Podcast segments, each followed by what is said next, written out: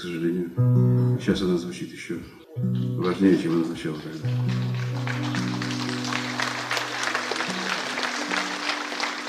Я не знаю, зачем и кому это нужно, кто послал их на смерть не дрожащей рукой. Только так бесполезно, так зло и не нужно, Опускай их вечный покой.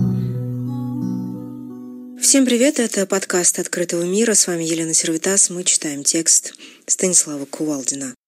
«Немцы. Дорога к изгнанию». Часть первая.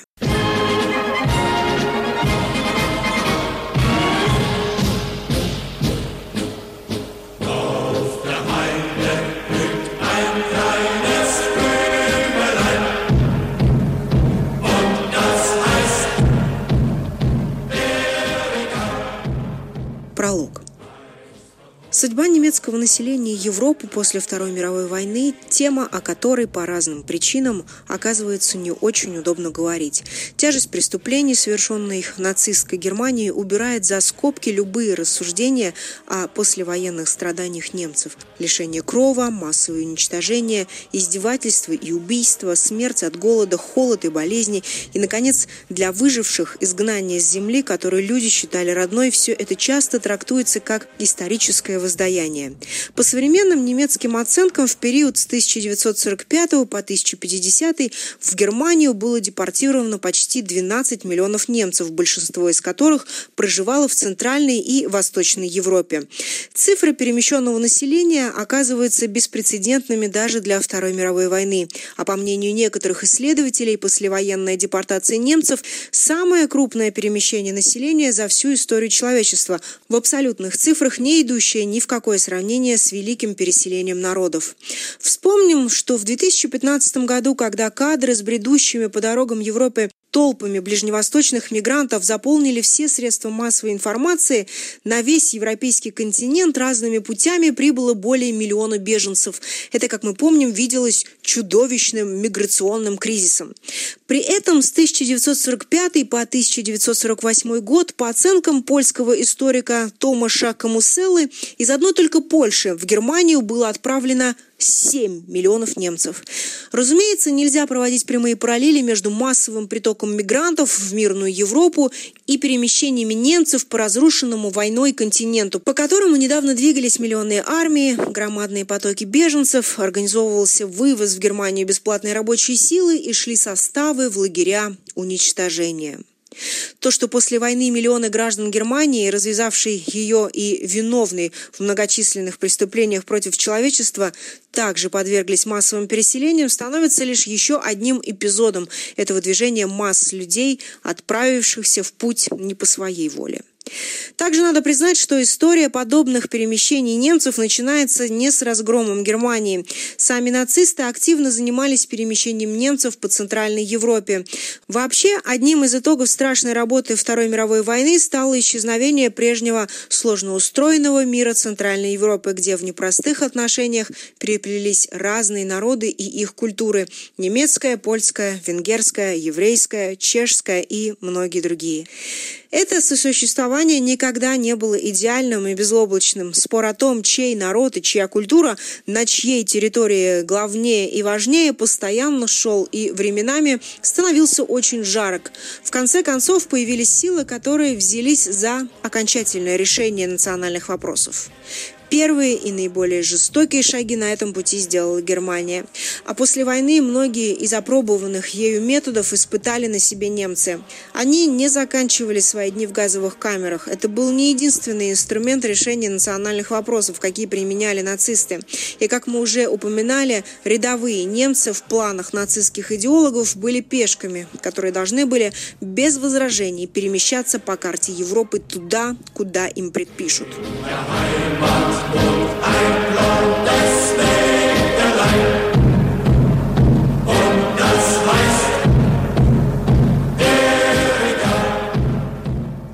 Воедино собрать. Замыслы эти формировались постепенно. Первыми шагами Третьего рейха вне своих границ стало собирание немецких земель. Сначала был аншлюз Австрии, жители которой в то время в подавляющем большинстве видели себя не отдаленной австрийской общностью, а частью единого немецкого народа. Позже наступил черед Судет, входивший в состав Чехословакии, но населенных в основном немцами.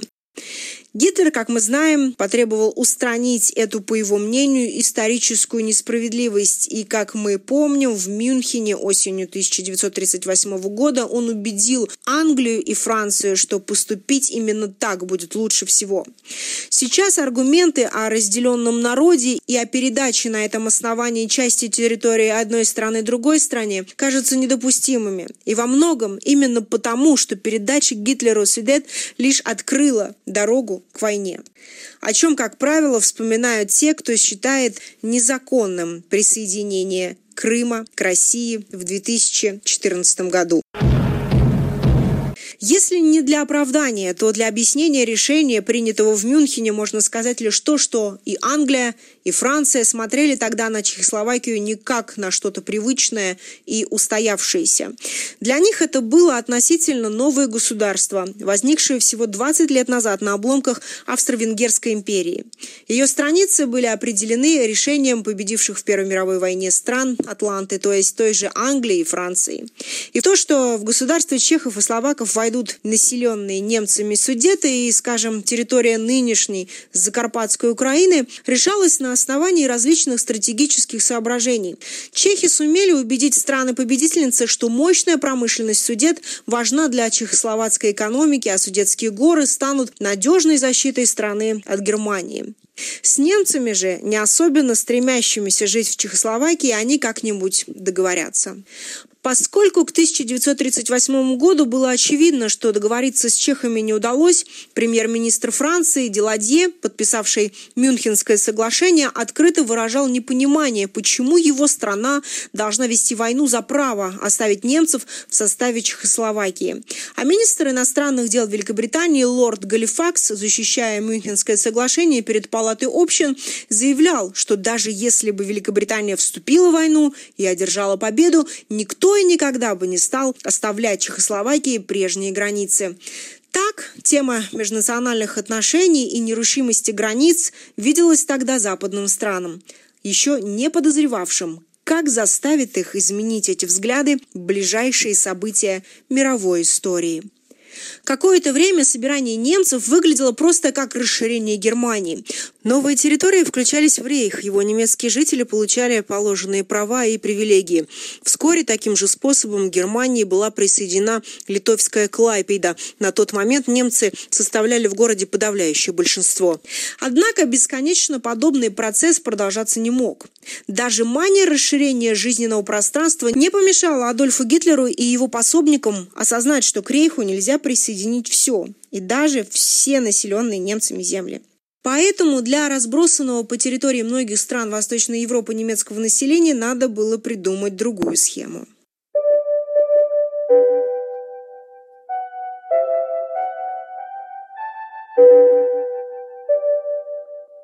Увести от Сталина –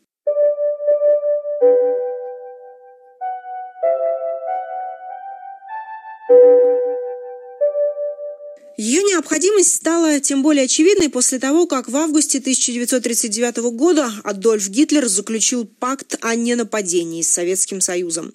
Тогда Германия развязывала себе руки для начала войны с Польшей, однако взамен вынуждена была согласиться, что значительная часть территории Восточной Европы переходила в зону влияния Советского Союза, в том числе и те территории, где проживали крупные немецкие общины.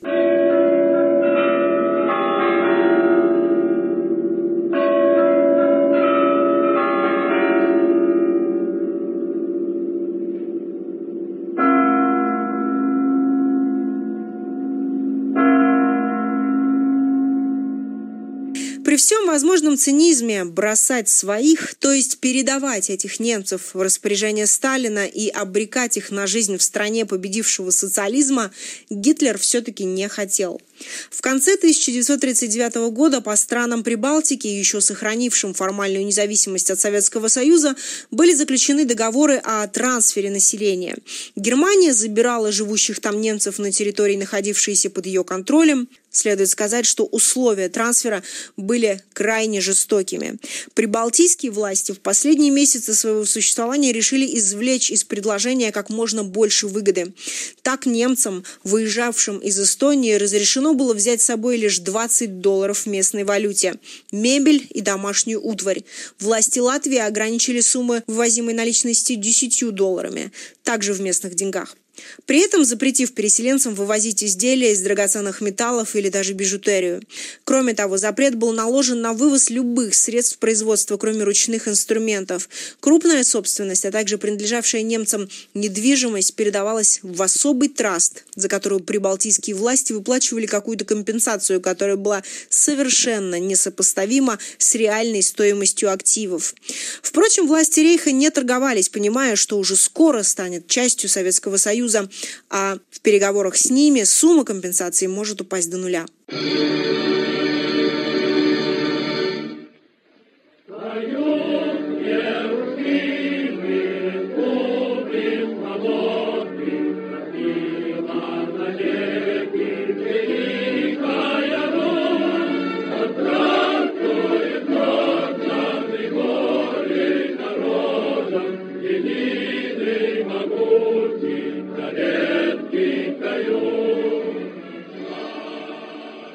Советским Союзом следовало договариваться о судьбе немцев, проживших в занятой им в 1939 году территории Польши.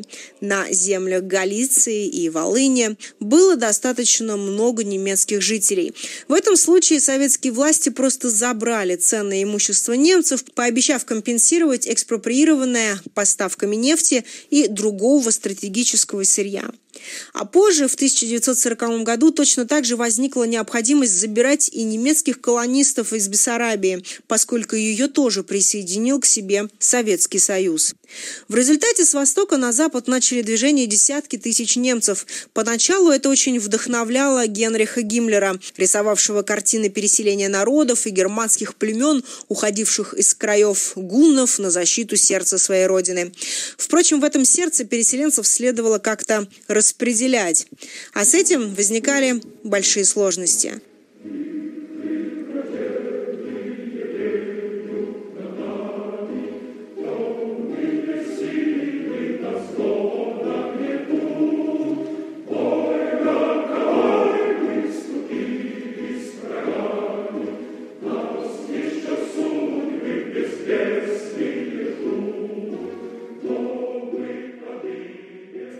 Первоначальным планам для расселения вывезенных с востока немцев предназначалась часть территории Польши. Завоеванные польские земли Гитлер поделил на две части. Север и запад он включил в рейх. Большая часть этих регионов до 1918 года входила в состав Германской империи. На остальной польской территории он учредил так называемое генерал-губернаторство. Оно должно было стать резервацией для поляков и других расово неполноценных народов. Там до перехода к окончательному решению еврейского вопроса допускалось проживание евреев.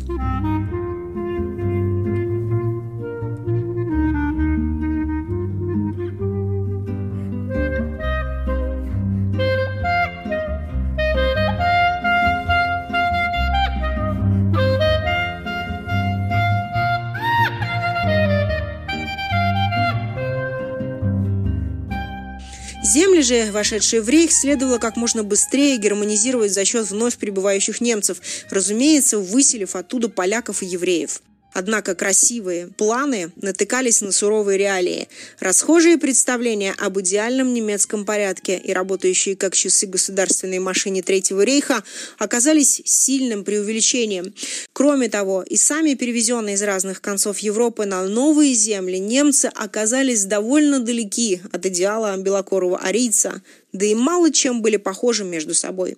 Кроме того, им надо было устанавливать отношения с местными «фольксдойче» – немцами, проживавшими на территории Польши.